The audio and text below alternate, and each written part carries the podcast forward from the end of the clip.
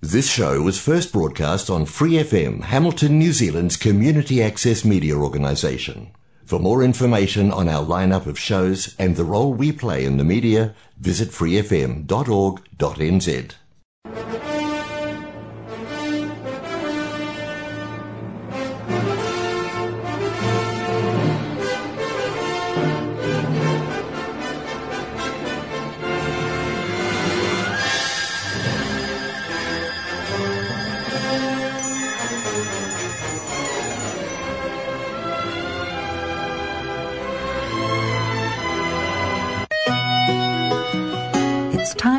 Gospel and Scripture with Brother Len on Golden Guide.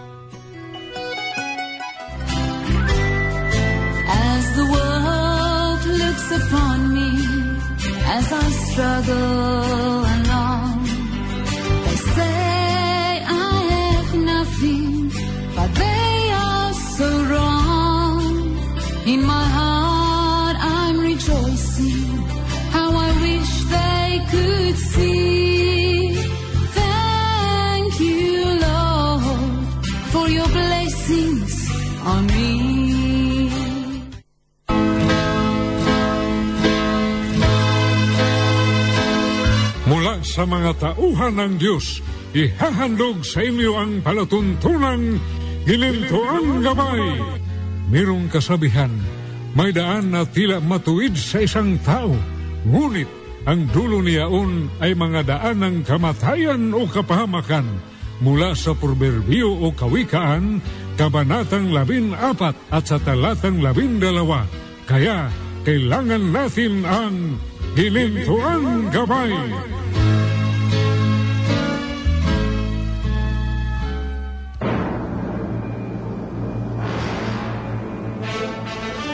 Mga kaibigan, ang unang pinto na pakinggan natin sa gabing ito ang pamagat, ang pagpabinyag ng Panginoong Hesus kay Juan Bautista. At itong kwento mat ah, matagpuan sa aklat kay Apostol Mateo sa kabanatang tatlo sa talatang labintatlo hanggang labinpito. Habang ang Panginoong Hesus ay lumakad, nagpunta doon sa suba ng Jordan. At nakita niya ang mga tao doon at si Juan Bautista nagbininyagan ang daming mga tao lumapit doon kay Juan.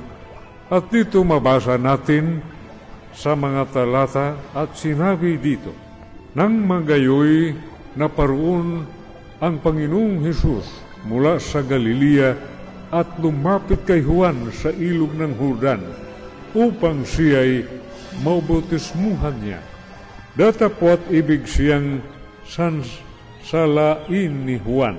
Nagsasabi, kinakailangan ko na ako'y iyong bautismuhan at ikaw ang naparirito sa akin. Ngunit pagsagot kay ng ating Panginoon Sus ay sinabi sa kanya, Payagan mo ngayon sapagkat ganyan ang nararapat sa atin at pagganap ng buong katwiran ng manggagayoy pinayagan niya siya. At nang nabotismuhan si Jesus pagdakay umahon sa tubig at narito nangabuksan sa kanya ang mga langit at nakita niya ang Espiritu ng Diyos na bumabaw, bumababang tulad sa isang kalapati at lumalapag sa kanya. At narito ang isang tinig na mula sa langit na nagsasabi, Ito ang sinisinta kong anak na siya lubos na kinalulugdan. Ito ang kwento tungkol sa pagbinyag ng ating Panginoon kay Juan. At nakita natin ang kwento na si Juan ay nagsabi na siya ang kailangang bustismuhan ng Panginoon. At sinasabi ng Panginoon, nararapat sa atin at sundin natin ang buong kalooban ng Diyos. Itong kwento mga kaibigan mula sa banal na aklat sa Ebanghelyo kay Apostol Mateo sa Kapanatang 3 sa talatang 13 hanggang 17.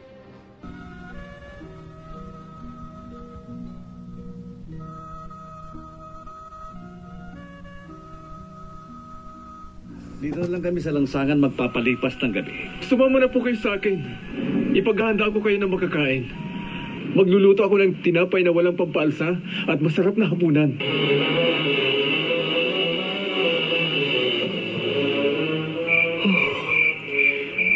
Oh, Inaantok na ako. Oh, may mga tao.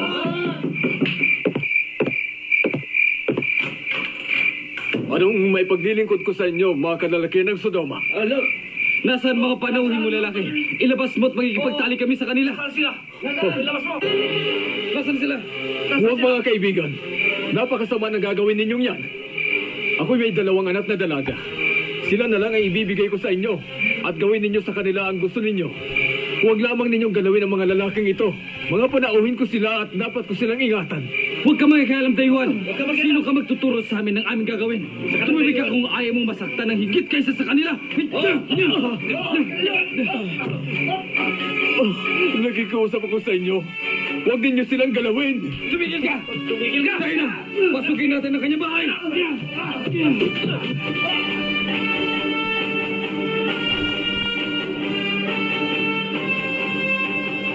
Tinatak siya ng kanyang mga panauhin at isinara ang pinto.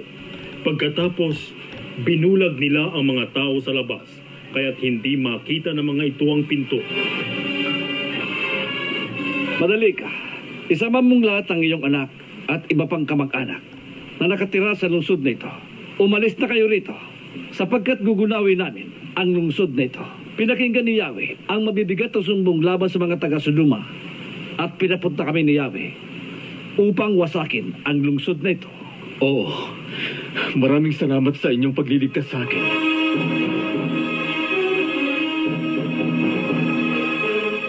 Umalis na kayo agad sapagkat wawasakin ni Yahweh ang lungsod na ito. Niloloko mo kami! Niloloko mo kami lot, ha? Makinig kayo sa aking sinasabi. Nagsasabi ako ng totoo.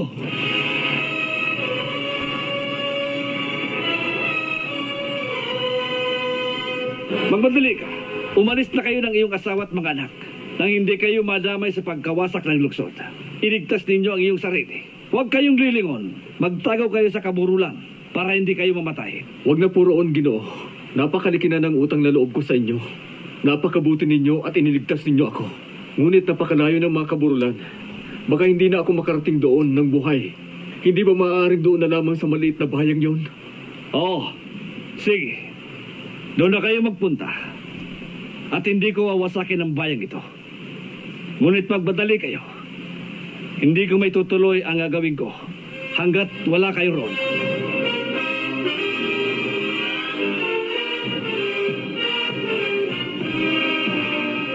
Maliit ang bayang yon, kaya't ito'y tinawag na Zoar.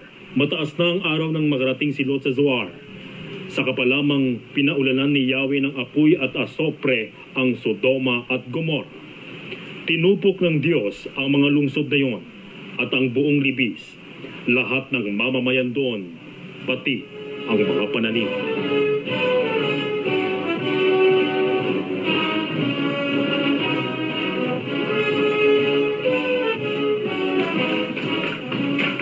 Bilisan nyo!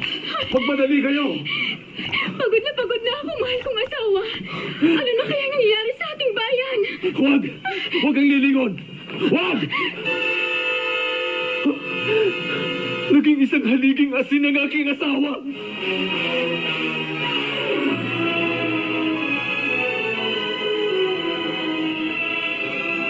Kinabukasan, maagang nagtungo si Abraham sa takong pinagtagpuan nila ni Yahweh. Mula roon, tinanaw niya ang Sodoma at Gomorrah at ang buong libis. Nakita niyang tumataas ang makapal na usok na parang nagmumula sa malaking horno.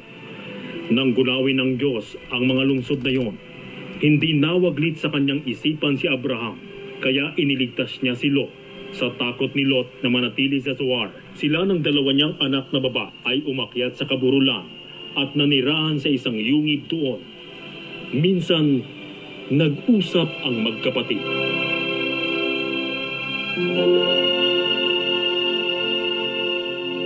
Wala nang natitirang lalaki sa daigdig. Matanda na ang ating ama at maaring hindi na tayo magkaanak. Mabuti pa ilasingin natin siya at ating sipingan para magkaanak tayo. Oo, siya ang gawin natin kapatid ko.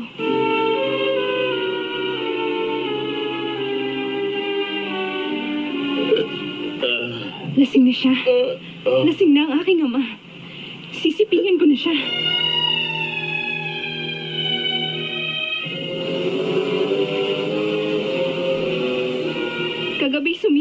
Sa ating ama. Lasingin natin siya uli mamaya. At ikaw naman ang sumiping ng pareho tayong magkaanak. Oo, lasingin natin siyang muli.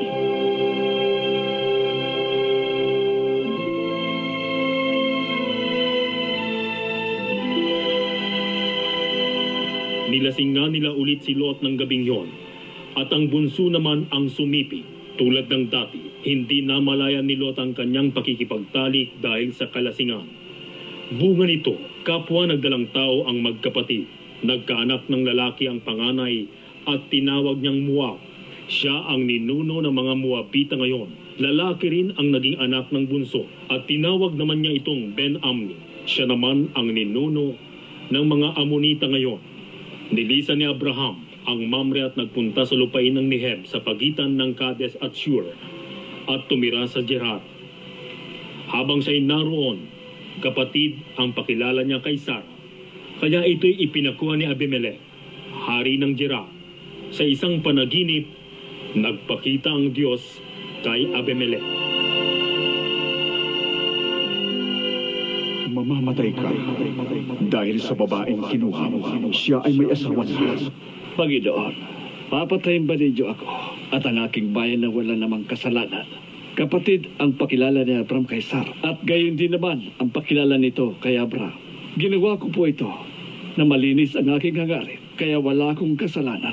Alam kong malinis ang hangarin. Kaya naman, hindi ko na hininday na magalaw mo siya upang huwag ka na magkasala sa. Ibalik mo siya agad sa kanyang asawa. Propeta ang asawa niya. At ipapanalangin kanya upang hindi ka mamatay.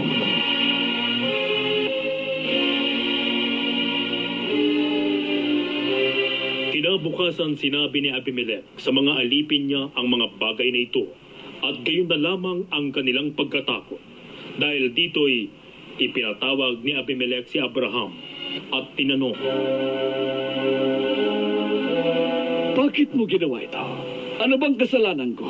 At tinalan mo ako ng kapamakan. Hindi tamang ginawa mo. Ano bang pumasok dyan sa isip mo? At ginawa mo ang bagay nito. Ang akala ko po'y walang takot sa Diyos sa mga taga rito. At nangangamba akong baka patayin nila ako para makuha ang aking asawa. Ang totoo po'y kapatid ko sa sama at napangasawa ko siya. Kaya po nang sabihin sa akin ng Diyos, nalisanin ko ang sambahayan ng aking ama. Sinabi ko sa aking asawa, mabuti pa'y ganito ang gawin mo. Saan man tayo pumunta, sabihin mong tayo magkapatid at sa gayoy, may papakita mo ang iyong katapatan sa akin. Ibinabalik ko na sa iyo ang asawa mo. Bibigyan din kita ng tupa, baka, at mga aliping lalaki at babae. Sa buong lupaig kong ito, tumira ka kung saan mo gusto. Binibigyan ko ang iyong kapatid ng sanlibong pirasong pilak bilang katunayan. Ang dangal mo'y hindi na dungisan. Sa ngayon, hindi isipin ni Numan na ikaw ay may ginawang masama.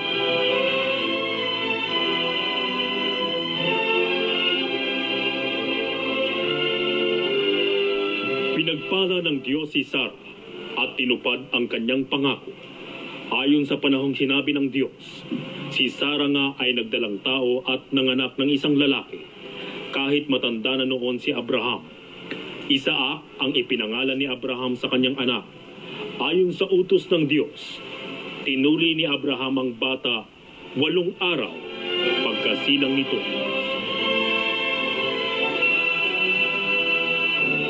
Nakakatawang ginawa ito sa akin ng Diyos. At sino mang makarinig nito ay tiyak na matatawa rin. Sa edad na yun ni Abraham, sinong makapagsasabi sa kanyang, ako'y mag-aalaga pa ng bata, gayon man. Nabigyan ko pa rin siya ng anak. kahit siya'y matanda na.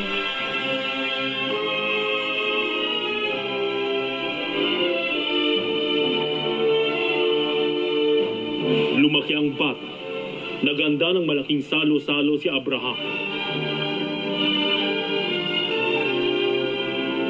Tara, bulan tayo doon tayo. oh. Sige, tayo. Oo, sige, dito na ako. Ang aking anak na si Isaac, nakikipaglaro sa anak ni Abraham sa alipin kong si Hagar. Hindi maaari. Hindi ako papayag. Kakausapin ko si Abraham tungkol dito.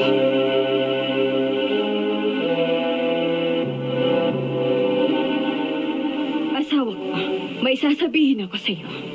Ano yun? May hihilingin ako sa iyo. Palayasin mo ang alipin yan at ang kanyang anak sapagkat ang anak ng alipin yan ay hindi dapat makibahagi sa mamanahin ng anak kong si Isaac. Sarah, Yan ang gusto kong mangyari.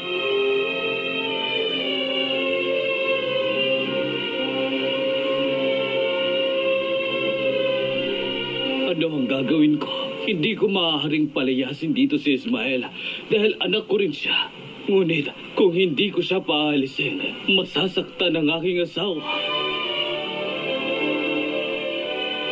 Huwag kang mag-alala tungkol sa magina. Sundin mo ang gusto ni Sarah. Sapagkat kay Isaac magmumula ang lahing sinabi ko sa iyo. Ngunit ang anak mong yang kay Hagar ay magkakanak rin ng marami. At sila'y magiging isang bansa. Dahil anak mo rin naman si Ismael.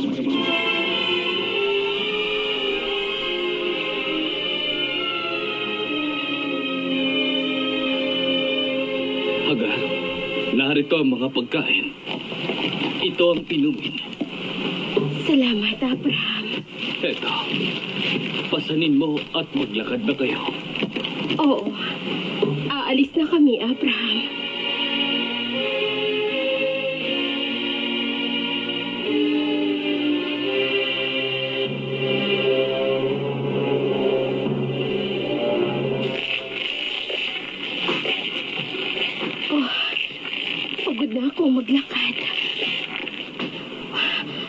Mauupo na muna ako dito sa lilim ng puno.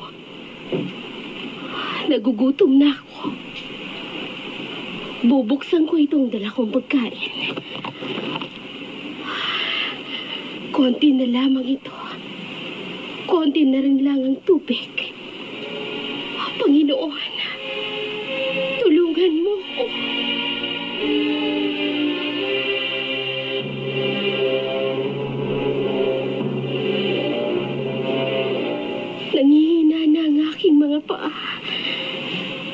Dito na muna ako sa lilim ng kahoy. Ilalagay ko rito ang aking anak sa lilim. Nauuhaw na ako. Pero wala na akong tubig. Wala na rin akong pagkain. Ang aking anak. Baka magutom din siya. Hindi ko matitiis na makitang mamatay ang aking anak. Hindi ko makakayang iwan ka, anak. Panginoon, hindi ko kayang iwan ang anak ko.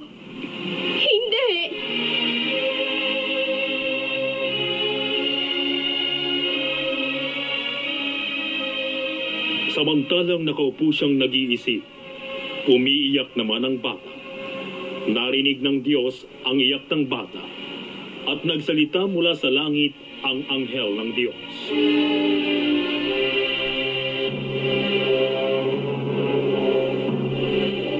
Aga, anong bumabagabag sa iyo?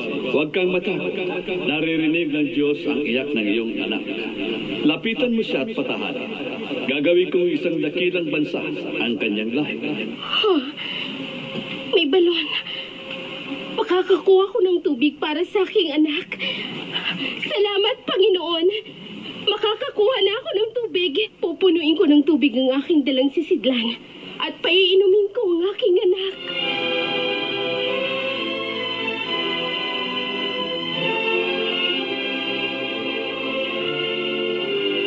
Hindi nga pinabayaan ng Diyos si Ismael. Ito'y lumaki sa ilang ng parang at naging mahusay na mangangaso. Ikinuha siya ng kanyang ina ng mapapangasawa mula sa lupain ng Ehipto. Pagkalipas ng ilang panahon, sinubok ng Diyos si Abraham. Abraham, Abraham.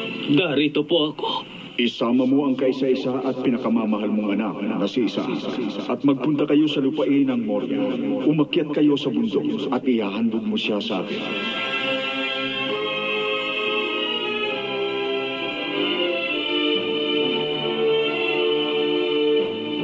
Saan po tayo pupunta, Ama? May pupuntahan tayo. Kanina pa tayo naglalakad, Ama. Malapit na tayo. Lugar na sinabi sa akin ng Panginoon.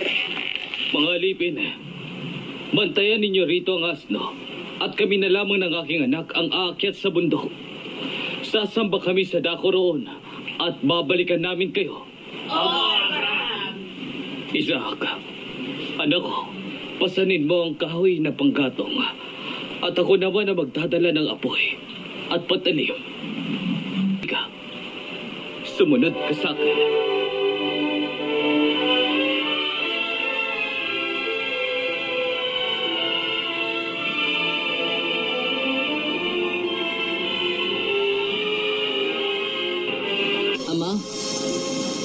Ano yun, anak? mayroon na tayong apoy at panggatong. Ngunit nasa ng tupang ihahandog. Anak, ang Diyos ang magbibigay niyo. Pagsapit nila sa lugar na itinuro ng Diyos, gumawa ng altar si Abraham. Inayos niya sa ibabaw nito ang panggatong at inihiga si Isaac. Matapos gapusin,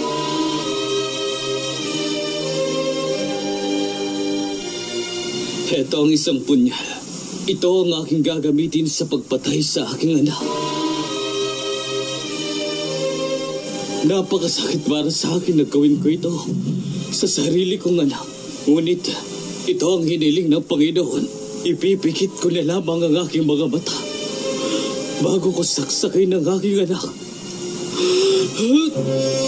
Abraham, Abraham, Narito po ako. Huwag mong patayin ang bata. Huwag mo siyang saktan. Natitiyak ko ngayong handa kang sumunod sa Diyos sapagkat hindi mo ipinagkait sa Kanya ang kaisa-isa mong anak. Salamat. Salamat. Ah, isang karnerong nakatali sa punong kahoy. Ito na nga. Ito na ang aking iaalay sa kanya.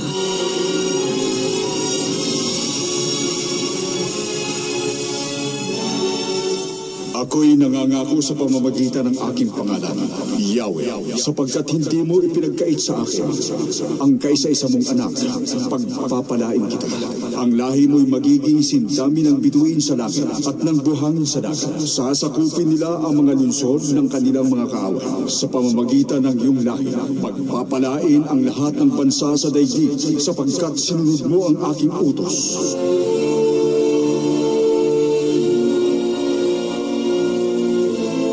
Hindi nagtagal, nabalitaan ni Abraham na si Milka, ang asawa ng kanyang kapatid na si Nahor, ay nagkaroon din ng mga anak na lalaki.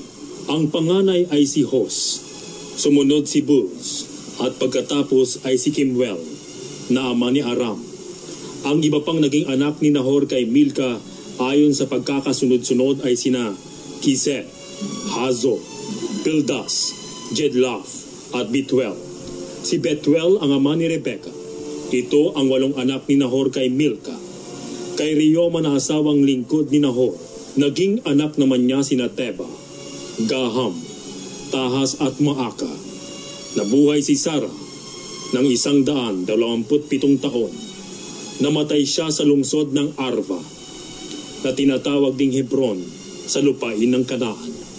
Ito'y labis na ikinalungkot ni Abraham Sandaling iniwan ni Abraham ang bangkay at nakipag-usap sa mga Heteo.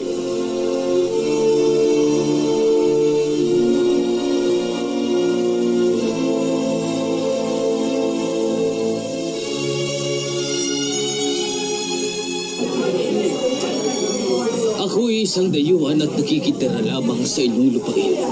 Kung maaari, pagbinhan niyo ako ng lupang mapaglilibingan ng aking asawa. Kinikilala ka namin isang dakilang pinon. Pumili ka na ng isang lugar na gusto mo para paglibingan ng iyong asawa. Ikinalulugod namin na ibigay sa inyo ang bahagi na iyong mapipili.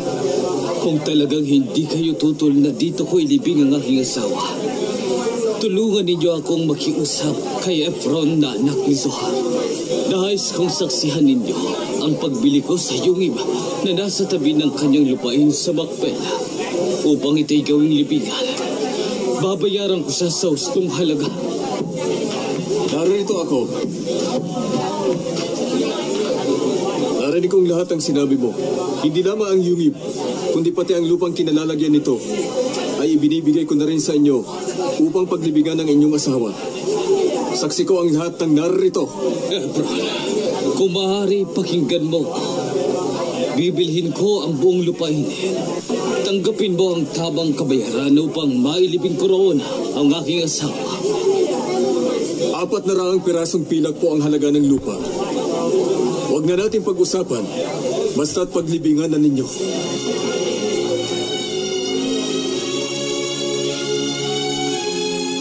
Nagkasundo sila. Sa harapan ng mga tao'y tumimbang si Abraham ng halagang apat na raang pirasong pila ayon sa halaga ng salaping umiiral noon sa pamilihan. Kaya't ang lupaing yon ni Efron sa Macpela sa silangan ng Mamre, pati na ang yungib at mga punong kahoy sa paligid nito ay naging pag-aari ni Abraham.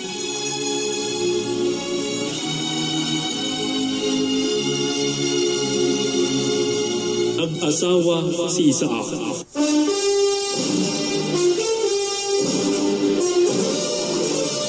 Matandang matanda na noon si Abraham at pinagpapalang mabuti ni Yahweh.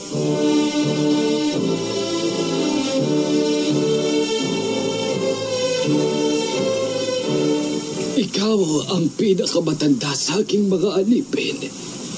Ilagay mo ang iyong kamay sa pagitan ng aking mga hita at manumpa ka. Sumumpa ka sa akin sa pangalan ng Panginoon, ang Diyos ng langit at ng lupa, na hindi ka rito sa kadaan pipili ng mapapangasawa ng aking anak na si Isaac. Pumunta ka sa bayang kong tinubuan at pumili ka sa aking mga kamag-anak doon ng mapapangasawa niya. Kung ayaw pong sumama ng mapipili ko, maaari po bang si Isaac na ang papuntahin doon? Aba, hindi. Huwag mong papupuntahin doon si Isaac. Nilisan ko ang tahanan ng aking ama at iniwan ang lupain ng aking mga kamag-anak sapagkat dito ako pinapunta ng Panginoon. Ang Diyos ng kalangitan, nangako siyang ibibigay ang lupain ito sa aking lahi.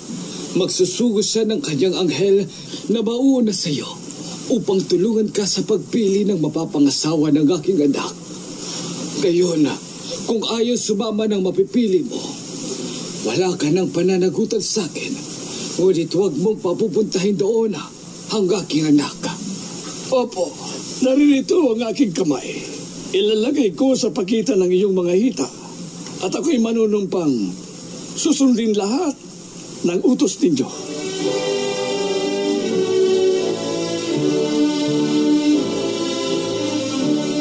Naganda ang alipin ng sampung kamelyo ng kanyang Panginoon. Matapos kargahan ng maraming panregalo, naglakbay siya patungong Mesopotamia sa lungsod na tinitirhan ni Nahor. Pagsapit sa labas ng lungsod, huminto siya at pinaluhod ang mga kamelyo sa tabi ng balon ng tubig na naroon. Sa gayong oras, tuwing magdarapit hapon, dumarating ang mga babae para umigib.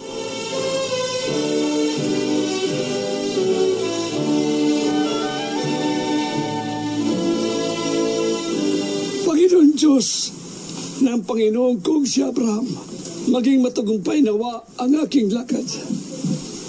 Tuparin po ninyo ang inyong pangako sa aking Panginoong si Abraham. Tatayo po ako rito sa tabi ng balon at hihintayin ang pagdating ng mga babae buwat sa lungsod para umigip. Ako po'y makikinom sa kanila. Kapag sinabi niyang uminom ka at painumin ko rin ang iyong mga kamelyo, iyon na sana ang babaeng inihanda ninyo para sa inyong aliping sisak. Malalaman kong tinupad na ninyo ang inyong pangako sa aking Panginoon. Ha, may isang baba- babaeng paparating. Sasalubungin ko siya. may pasang siyang banga ng tubig. Ah, maaari bang makinom? Aba, opo.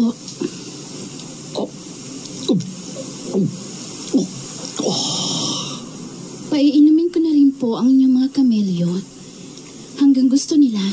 Ayun na siya. Isinalin niya sa painuman ang laman ng kanyang banga at sumalok pa ng tubig para ipainom sa lahat ng kamilyo.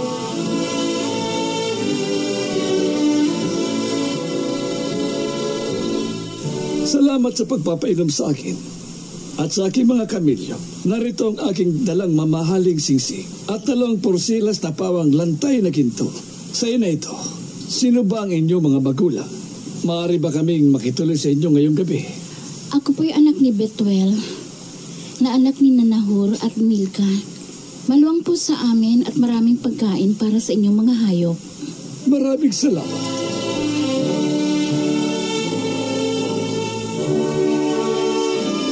Purihin ang Panginoon.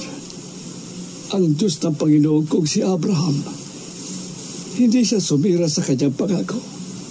Pinatnubayan niya ako sa pagpunta sa bahay ng mga kamag-anak ng aking Panginoon.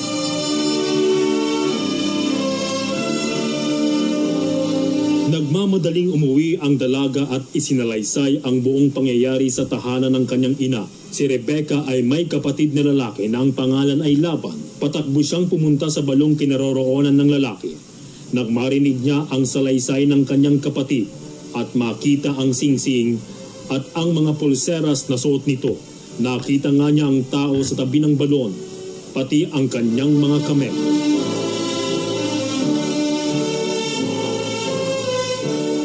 Bakit nandiyan po kayo sa labas? Tayo na po sa amin. Lalaking pinagpala ni Yahweh. Nakahanda na po ang pagpapahingahan ninyo at ang sisilungan ng inyong mga kamelyo. Maraming salamat.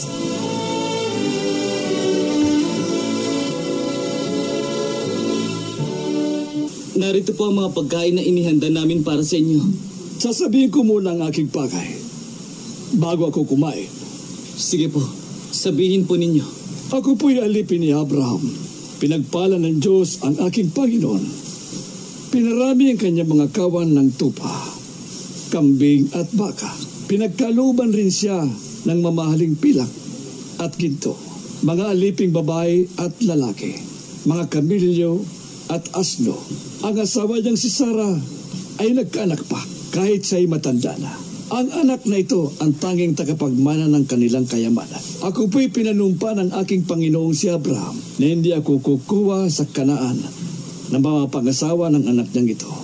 Dito po niya ako pinapunta sa mga kamag-anak ng kanyang mga magulang upang ihanap ng mga pangasawa ang kanyang anak. Dito raw sa ng kanyang ama ko, kumuha ng mga pangasawa ng kanyang anak. Iyan pong utos sa akin. At ang sabi niya pa sa akin, kung sundin mo ako, natupad mo na ang iyong tungkulin. Kung tanggihan ka naman ng aking mga kamag-anak, wala ka ng pananagutan sa akin. Kaya nihiling kong sabihin ninyo sa akin, kung sang-ayong kayo, sangat ng aking Panginoon. Kung hindi naman, sabihin din ninyo, at nang malaman ko naman kung ano ang aking gagawin. Dahil ang bagay na ito ay mula sa Panginoon, wala na kaming masasabing anuman. Isama mo si Rebecca pag uwi mo upang mapangasawa ng anak ng iyong Panginoon ayon sa sinabi ni Yahweh. Oh, salamat Panginoon.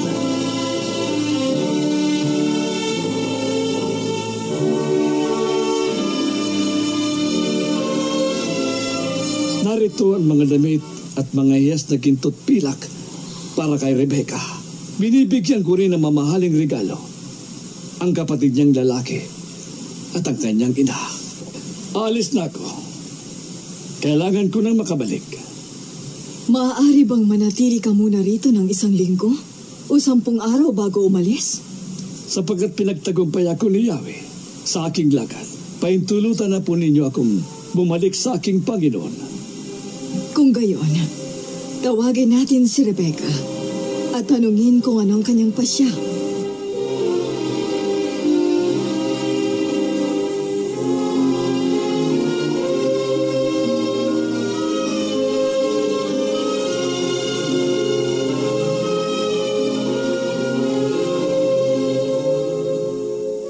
Sasama ka na ba sa taong ito?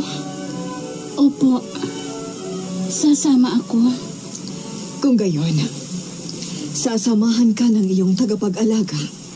Kapatid ko, ikaw nawa o Rebecca ay maging ina ng marami at sa lungsod ng kaaway, ang iyong lahi ang magwagi. Humanda kayo mga utusan. Sasama kayo kay Rebecca.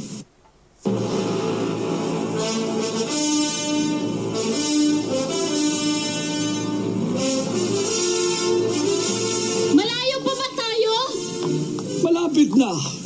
Sino ang lalaking yan? Napapalapit sa akin. Siya po ang aking Panginoon. Kukuha ako ng belo at tatakpan ko ang aking mukha.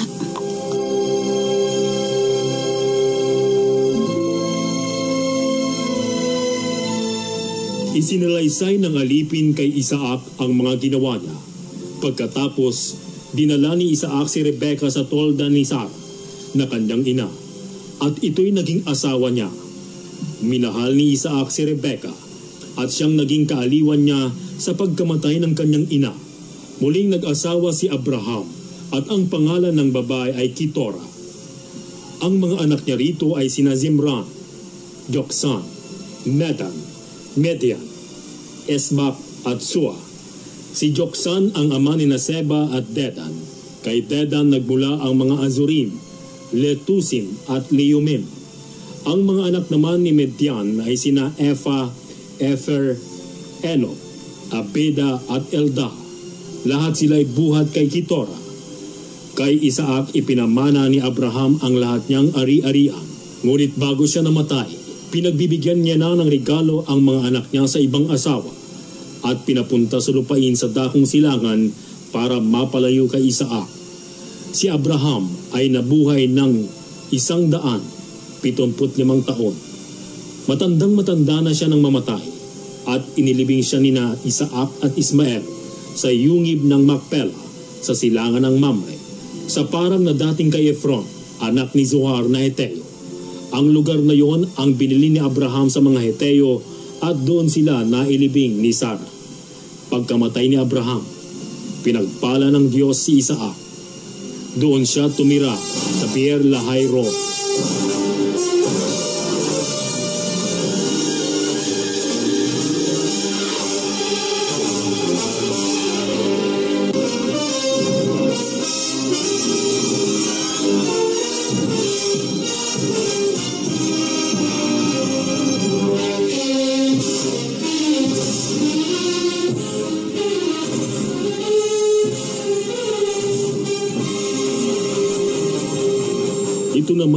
Lahi ni Ismael na anak ni Abraham kay Hagar, ang taga-Ehiptong alipin ni Sarah.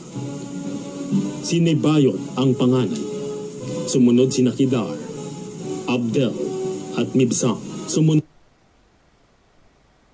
Sumunod sina Mesma, Duma at Maza. Pagkatapos ay sina Hadad, Tema, Jatur, Nafis at Kedema.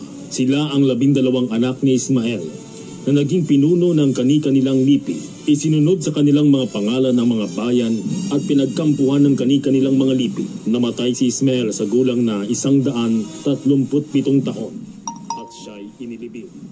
Ang lahi ni Ismael ay tumira sa lupain sa pagitan ng Havila at Shur sa daang patungo sa Assyria sa silangan ng Ehipto. Nakabukod sila sa ibang mga lipi ni Abraham.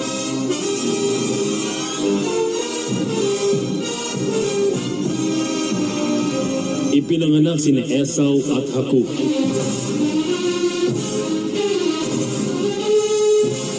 Ito naman ang kasaysayan ni Isaac na anak ni Abraham.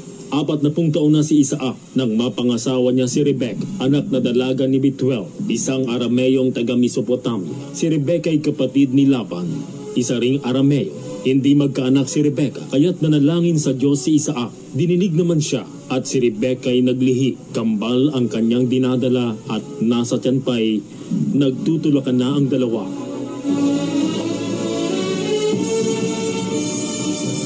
Kung ngayon pa'y ganito na ang nangyayari sa akin, bakit pa ako mabubuhay? Dumating ang panahon at nanganak nga siya ng kambal. Mamula-mula ang kutis at mabalahibo ang katawan ng panganay. Kaya't Esau na ang ipinangalan dito. Nang lumabas ang pangalawa, nakahawak ito sa sakong ng kanyang kakambal. Kaya Jacob naman ang itinawag sa kanya. Anim na pung taon si Isaac noon.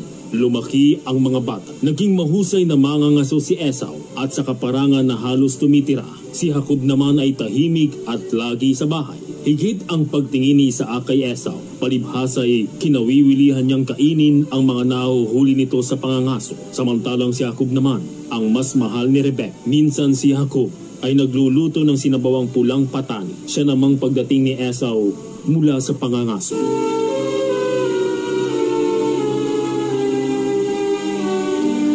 Gutom na gutom na ako. Bigyan mo naman ako niyang mapulang niluluto mo. Ibigay mo muna sa akin ang iyong karapatan bilang panganay. Payag na ako. Aanin ko pa ang pagiging panganay kung mamamatay naman ako sa gutom. Kung gayon, sumumpa ka muna. Oo, sumusumpa ako. Ibinibigay ko sa iyo ang karapatan ng pagiging panganay. Sige, bibigyan kita ng niluto kong gulay at tinapay.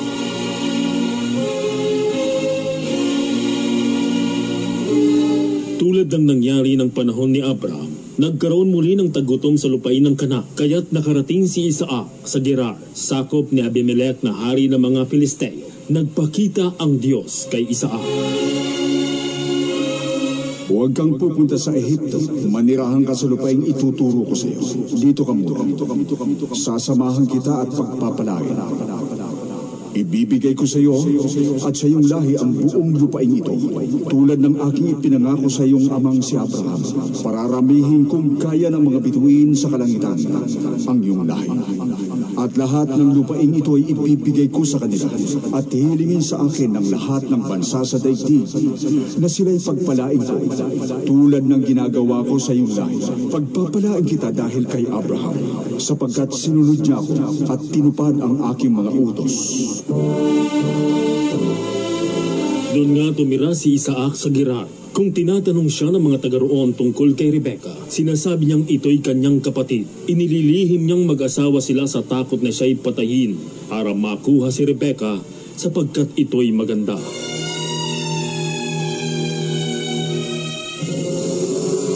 Gapit hapon na. May napagmasdan ngayon ang labas ng palasyo. Ha! Si Isaac at Rebecca naglalambingan. Anong ibig sabihin ito?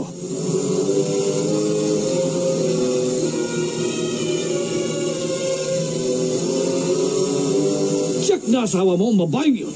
Hindi ba? Bakit ang sabi mo eh, kapatid mo? Natatakot po ako na baka ako'y patayin kung sabihin kong asawa ko siya.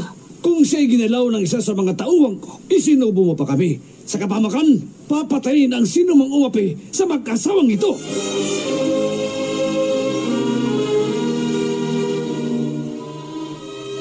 Nang taong yon, si Isaac ay nagsaka sa lupain ng Gerar at makasandaang ibayo ang kanyang inani kaysa kanyang itinanim. Pinagpala siya ng Diyos. Patuloy na lumago ang kanyang kabuhayan at siya'y naging napakayaman. Nainggit sa kanya ang mga Filisteo sapagkat marami siyang alipin at mga kawan ng tupa at baka. Kaya tinabunan nila ang mga balong ginawa ng mga alipin ni Abraham nung ito'y nabubuhay pa. Makapangyarihan ka pa ngayon kaysa sa amin! Kung yan po ang nais ninyo mahal na Haring Abimelech, aalis ako. Umalis si Isaac at nanirahan muna sa libis ng Gira. Ipinahukay niyang muli ang mga balon ni Abraham na tinabunan ng mga Filisteo. Ang mga balong yon ay tinawag ni Isaac sa dating tawag dito ng kanyang ama. Ang mga tauhan ni Isaac ay nakahukay ng isang malakas na bukal sa libis. Ngunit nakipag-away ang mga pastol na taga-gira at inangkin ang bukal ng tubig na yon. Umalis si Isaac at nagpunta sa Beerseba ng gabing yon. Nagpakita sa kanya ang Diyos.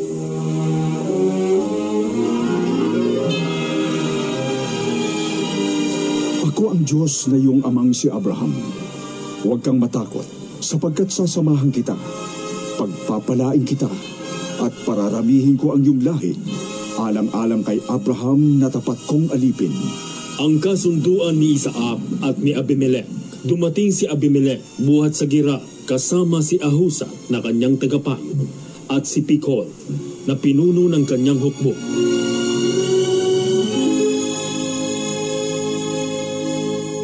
Hindi ba't galit ka sa akin at ako'y pinalis mo sa iyong bayan? Naniniwala na kami ngayon. Nakasama mo nga ang Diyos. Nais naming makipagkasundo sa iyo. Ipangako mo sanang hindi mo kami pipinsalay sapagkat hindi ka rin namin pininsala.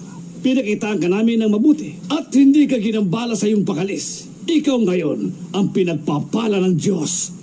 Maghahanda ako ng malaking salo-salo ng mga masasarap na pagkain at inumin. Dito na muna kayo matulog. Bukas na kayo umuwi.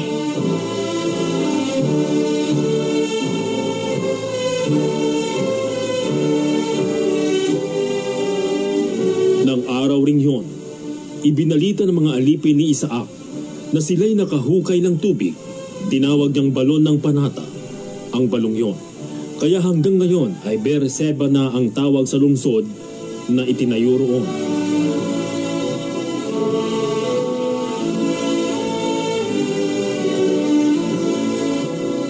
Apat na pung taon si Esau nang siya'y mag-asawa. Si Jodith na anak ng Heteyong si Beri. Ang napangasawa niya, naging asawa rin niya si Basima, anak naman ni Elo, isa ring Heteo. Ang dalawang ito ang naging dahilan ng malaking sama ng loob ni na Isaac at Rebecca. Binindisyonan ni Isaac si Jacob.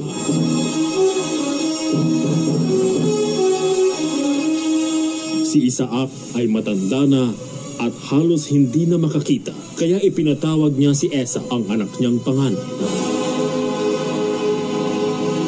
Anak, matanda na ako at malapit nang mamatay.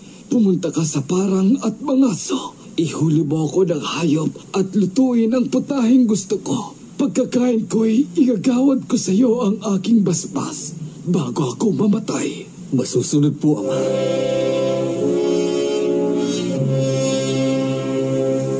Jacob! Jacob! Bakit po, ina? Narinig ko ang sinabi ng iyong ama kay Isaw. Ihuli mo ako ng hayop at lutuin mo para sa akin. Pagkakain ko, babasbasan kita sa harapan ng Diyos, Yahweh, bago ako mamatay. Kaya't ganito ang gawin mo, anak. Kumuha ka kaagad ng dalawang kambing na mataba at lulutuin ko ito sa iyong ama. Ipaghahanda ko siya ng pagkaing gustong gusto niya at ipakain mo sa kanya upang ikaw ay mabigyan ng basbas bago siya mamatay. Balbon po si Esau. Samantalang ako'y hindi. Malalaman ng aking ama na nilililang ko siya. Kapag ako'y kanyang nahipo, susumpay niya ako sa halip na basbasan. Hayaan mo sa aking tumalab ang anumang sumpa niya. Basta sumunod ka lang anak. Ako na ang bahala. Kumuha ka na ng kambing. Kung yan po ang gusto niyo, ina.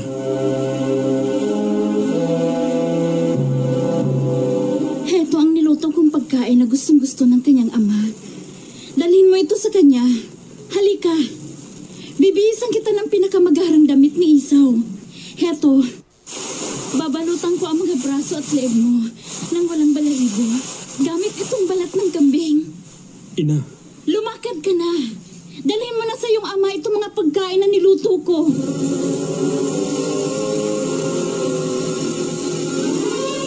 ama, Sino ka ba? ako po si Esau. Nagawa ko na po ang inyong iniuutos sa akin. Narito na po ang gusto niyong pagkain. Bumangon na kayo at kainin niyo na ito nang ako'y mabasbasan na ninyo pagkatapos. Napakadali mo naman yatang nakahuli. Tinulungan po ako ng Panginoon na inyong Diyos. Ikaw ba talaga si Isaw? Lumapit ka nga rito nang bati ako kung ikaw nga. Narito po ako. Ha, kay Jacob ang tinig. Ngunit ang bisig ay parang kay Isaw. Sana'y hindi niya ako makilala. Mabalahibo nga ang iyong mga braso. Ngunit bago kita basbasan, ikaw nga ba si Isaw? Ako nga po. Basbasan niyo na po ako, Ama. Kung gayon, akin na ang pagkain. At pagkakain ko'y babasbasan kita.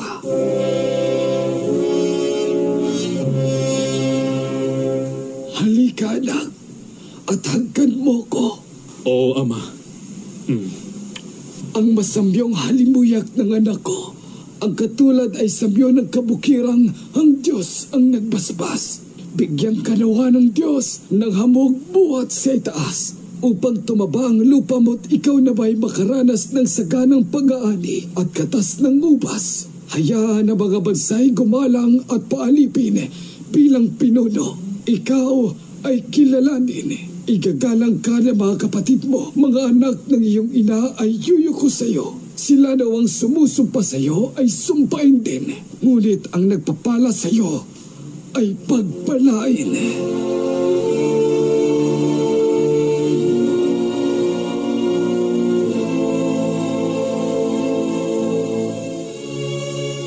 Matapos ikawad ni Isaac ang kanyang basbas, umalis si Jacob. Siya namang pagdating ni Esau na may dalang usa, niluto niya ito ng masarap at dinala sa ama.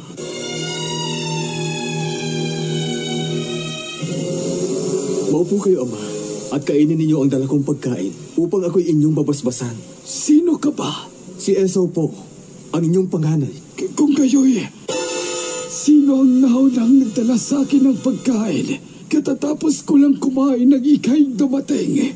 Binasbasan ko na siya at tataglayin niya yun magpakailanman. Ama, maawa kayo. Basbasan din po ninyo ako, Ama. Nilinlang ako ng iyong kapatid.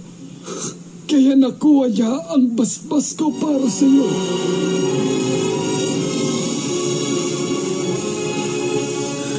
Dalawang beses na niya akong dinaya. Kaya pala ako bang kanyang paganan. Kinuha na niya ang aking karapatan bilang paganay. At ngayon inagaw niya pati ang basbas mo na ukol sa akin. Wala na ba kayong nalalabing basbas para sa akin? Wala na akong magagawa, anak. Siya'y Panginoon mo na ngayon. Ginawa ko ng alipin niya ang kanyang mga kamag-anak. Ibinigay ko na sa kanya ang kasaganahan sa pagkain at inumin. Kaya wala nang nalalabi para sa iyo. Ama, talaga bang isanag ang inyong basbas, Ama? Basbasan na rin ninyo ako. Ang magiging tahanan mo ay malayo sa kasaganahan. Pati hamog mula sa langit, ikay pagkakaitan. Tabak mo ang iyong ikabubuhay. Kapatid mo'y iyong paglilingkuran. Upang kalayahay iyong makamit. Kailangang ikaw ay maghimagsik.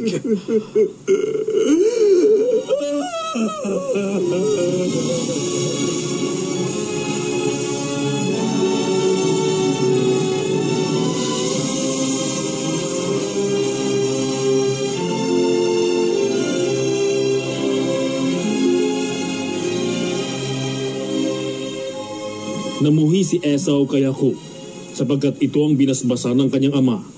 Kaya't ganito ang nabuo sa kanyang isipan. Pagkamatay ng aking ama, at ito hindi na magtatagal, papatayin ko si Jacob.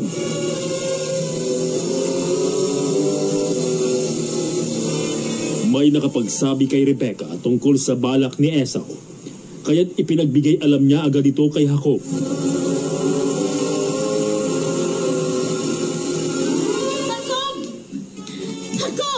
Bakit po, ina? Binabalak ng iyong kapatid na patayin ka upang makapagiganti siya. Makinig ka sa akin, anak. Umalis ka kaagad. Pumunta ka sa haran. At doon ka muna tumira sa aking kapatid na si Laban. Doon ka muna hanggang hindi humuhupa ang galit sa iyo ng iyong kapatid. Malilimutan din niyang ginawa mo sa kanya. Hayaan mong pabalitaan kita kung maaari ka nang bumalik. Masakit man sa loob ko ang malayo ka sa akin. Lalong hindi ko matitiis. Ang kayong dalawa ay mawala sa akin.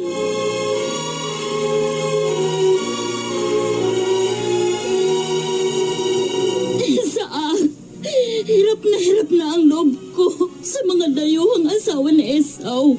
Kapag ibayaring tulad niya ang mapapangasawa ni Jacob. Mabuti pang mamatay na ako. Tawagin mo si Jacob. Papuntahin mo sa akin. Oo, mahal kong asawa. Tatawagin ko si Jacob.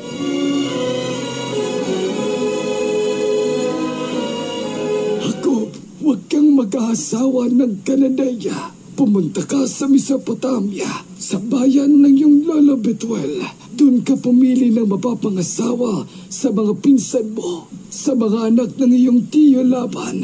Sa iyong pag-aasawa, pagpalain ka ng makapangyarihang Diyos at naway magkaroon ka ng maraming anak upang ikaw ay maging ama ng maraming bansa. Pagpalain ka nawa, gayon din ang iyong lahi. Tulad ng ginawa niya kay Abraham, mapasayo nawa ang lupain ito na iyong tinitirahan. Ang lupang ipinangako ng Diyos kay Abraham.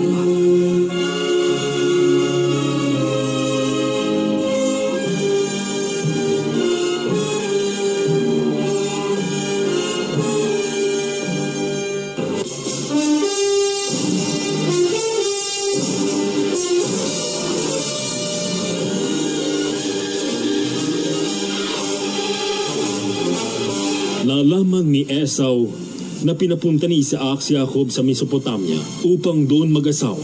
Nalaman din niya na pagkatapos masmasan si Jacob ay pinagbawalan itong mag-asawa ng babaeng taga-kana. Nalaman din niyang sinunod ni Jacob ang kanyang ama't ina at nagpunta nga sa Mesopotamia. Nang mabatid ni Esau na ayaw ng kanyang ama sa babaeng Kananea, nagpunta siya sa kanyang tiyo Ismael na anak din ng kanyang lolo Abraham. Nag-asawa siya ng isa pa, ang pinsan niyang si Mahalat na kapatid ni Nabayot at anak ni Ismael.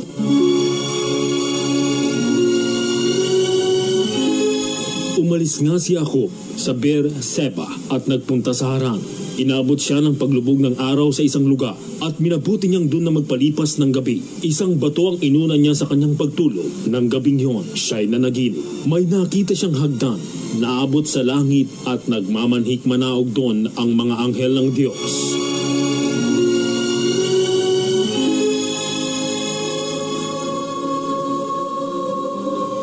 Hagdan? Ano to? Isang napakataas na hagdan na papunta sa langit at may mga pumapanhik na mga anghel? Ako ang Panginoon, ang Diyos ni Abraham at ni Isaac. Ang lupang ito na iyong hinihigaan ay ibibigay ko sa iyo at sa iyong lahi. Darami sila na parang alikabok sa lupa at lalaganap sila sa apat na sulok ng daigdig. Sa pamamagitan mo at ng iyong lahi ay pagpapalain ang lahat ng bansa. At tandaan mo, susubaybayan kita at ipagtatanggol saan ka man magpunta at ibabalik kita sa lupaing ito. Hindi kita iiwan hanggang sa matupad ang lahat ng Mga kaibigan, inaanyayahan ko kayo na pakinggan ang palatuntunang Gilintuan Gabay at ang kapangyarihan ng katotohanan dito sa Free FM 89.0 kasama ang iyong lingkod, kapatid Lin Mangangaral, tuwing linggo sa ika-anim hanggang pito ng gabi at maraming salamat po sa inyong pakikinig.